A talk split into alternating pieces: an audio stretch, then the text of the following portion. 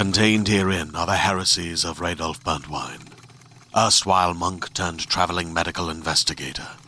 Join me as I uncover the blasphemous truth of a plague ridden world that ours is not a loving God, and we are not its favored children. The Heresies of Radolf Burntwine, coming January 2nd, wherever podcasts are available. Yesterday, I recorded an episode for you guys about what's going on. Because I'm assuming a lot about you, but I'm assuming you've seen what's happening. You're watching the news. You've seen the riots and the protests and all of that. And I went through it and for something something about it didn't sit right with me about going into my thoughts and feelings about the current situation in America and how the police treat black people and and that all of it needs to burn down. No, not reform, burn down. And it's messy and it's incoherent sometimes and it's very emotional. And then that's when it hit me why it didn't sit well with me. Because I realized as a cisgendered white woman, my feelings are irrelevant in what's happening right now. Absolutely irrelevant.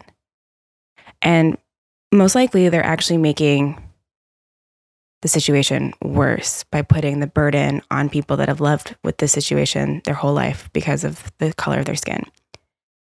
And we have been given the opportunity to be educated repeatedly and have looked the other way. And I want to say thank you real quick to my audience. I seem to have a very loyal following and it's slowly getting bigger and bigger. And I'm always humble and grateful for you guys. And so I'm going to assume a lot about you guys right now because I don't know much about you. I don't know but I'm going to assume that you're actually pretty liberal based on the amount of people that come back and based off a lot of the guests that I have. It's a lot of liberal, a lot of uh, ideas that sometimes people don't understand or agree with when they may possibly be conservative, you know? So, again, I'm assuming that you're liberal and you've taken you've gone on this journey with me because when the pandemic hit, when COVID 19 hit, as you have obviously seen, my podcast took a hard pivot away from sex and sexuality in a lot of ways and awkward sex um, into something that's way more personal. So basically, what I'm saying is we're going to do another hard pivot. And this is the episode. This is it. I'm going to read something to you guys by an influencer, Ericka Hart, that you should go follow immediately. Ericka Hart is a black, queer, non binary femme. Her, her pronouns are she, they. Like her, her bio sex educator, racial, social, social gender justice disruptor, writer, breast cancer survivor, model. She does everything her and her partner Ebony actually have a podcast too that once you are done with this episode, you should subscribe and listen to Hood Rat to Head Wrap, a decolonized podcast. Or you can Venmo them at Ericka Hart, at Ebony Donnelly, PayPal Ericka at iHeartEricka.com, Cash App, dollar sign iHeartEricka. Or you can go learn from them even more and buy their online racial and social just ugh, I can't speak social social justice webinars. They have gender webinars. Very fairly priced. And so Ericka Hart says sex positivity is decolonizing. Sex positivity is actively anti racist. Sex positivity is the end of wealth disparity. Sex positivity is a safe and affordable place to sleep every night.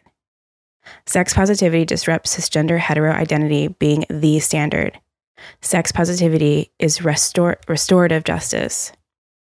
Sex positivity is the end of STI stigma.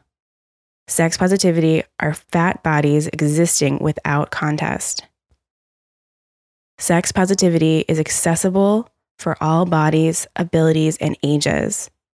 Sex positivity is very black, queer, indigenous, pro slut, sex work, asexual, trans, femme, thriving, reparations for the state of black people. Sorry, reparations from the state for black people. Sex positivity lifts up works and contributions of black people to the field. Sex positivity is always radical and is not optional.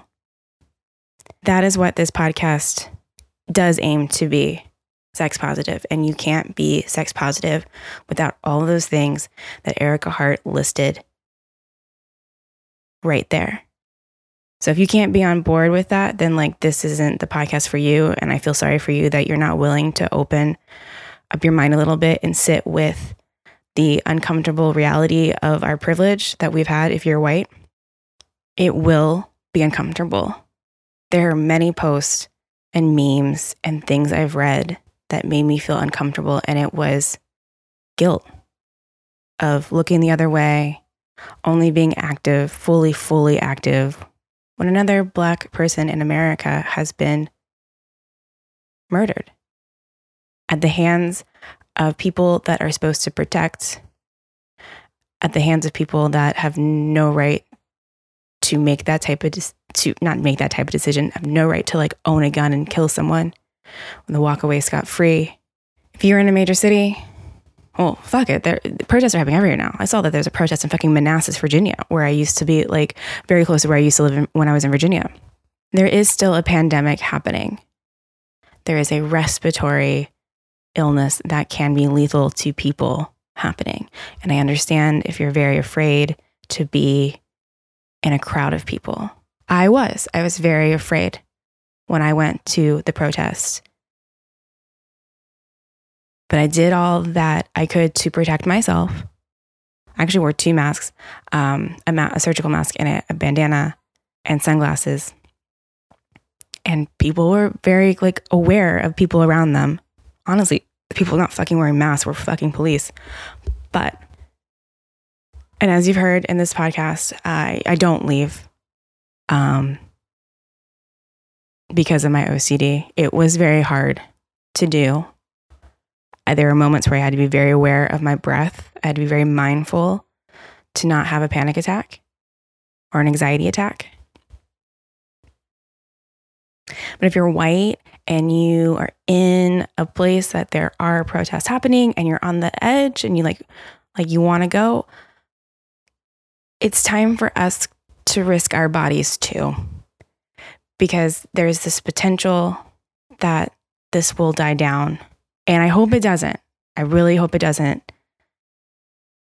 But if it does, which it has in the past repeatedly, Black people in our country still have to deal with the police and this rigged system and a pandemic at the same time. And that's not fair for them to carry the whole burden we have to start risking our bodies too. They never asked for it. It's still optional for us to risk our bodies. So that's why we have to do it. If you're high risk, you can help obviously with cash, with your card, with your wallet, with your bank account. We should be all doing all of as many of these as we can do, are able to do. If you're high risk, please don't. And it could it could kill you, coronavirus could kill you, stay home. There are, I'm going to get off, I'm going to stop and I'm going to do a lot of research. And there's going to be a lot of links in the description of this episode. And I'll probably continue to keep those links in the descriptions going forward because this should not stop. This should not stop. That's what I'm learning how performative I was in the past and how I was only there out of convenience when it was okay for my schedule or my needs. And that's not okay. And that's not being anti racist at all. I'm including myself in this shit. I haven't done enough. This podcast hasn't done enough. My guests skew white. There needs to be more black people on my podcast talking about whatever the fuck they want. So when this episode ends, I want you to go right back to where you clicked listen, subscribe, download. And I want you to go through those links. It's going to be books, it's going to be places to send money. It's going to be nonfiction books. It's going to be fiction books. It's going to be Black owned bookstores.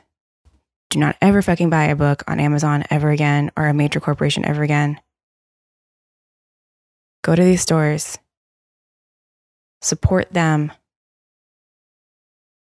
America literally made money, made itself off of black bodies. It's there's no excuse anymore. We can't stop ever. It needs to be a daily thing that we're doing. And read and educate, but also take action. Have the conversations with your family. There's always someone in your family. I had a rough one with my parents yesterday. It was hard. We do not align politically. We do not see the protest the same way. I do not think they were happy that they heard I was there. We have to keep doing it. And it won't be the last one that I have. We have to keep doing it over and over again. And you know what? It has changed my relationship with my parents. It has. We used to be closer.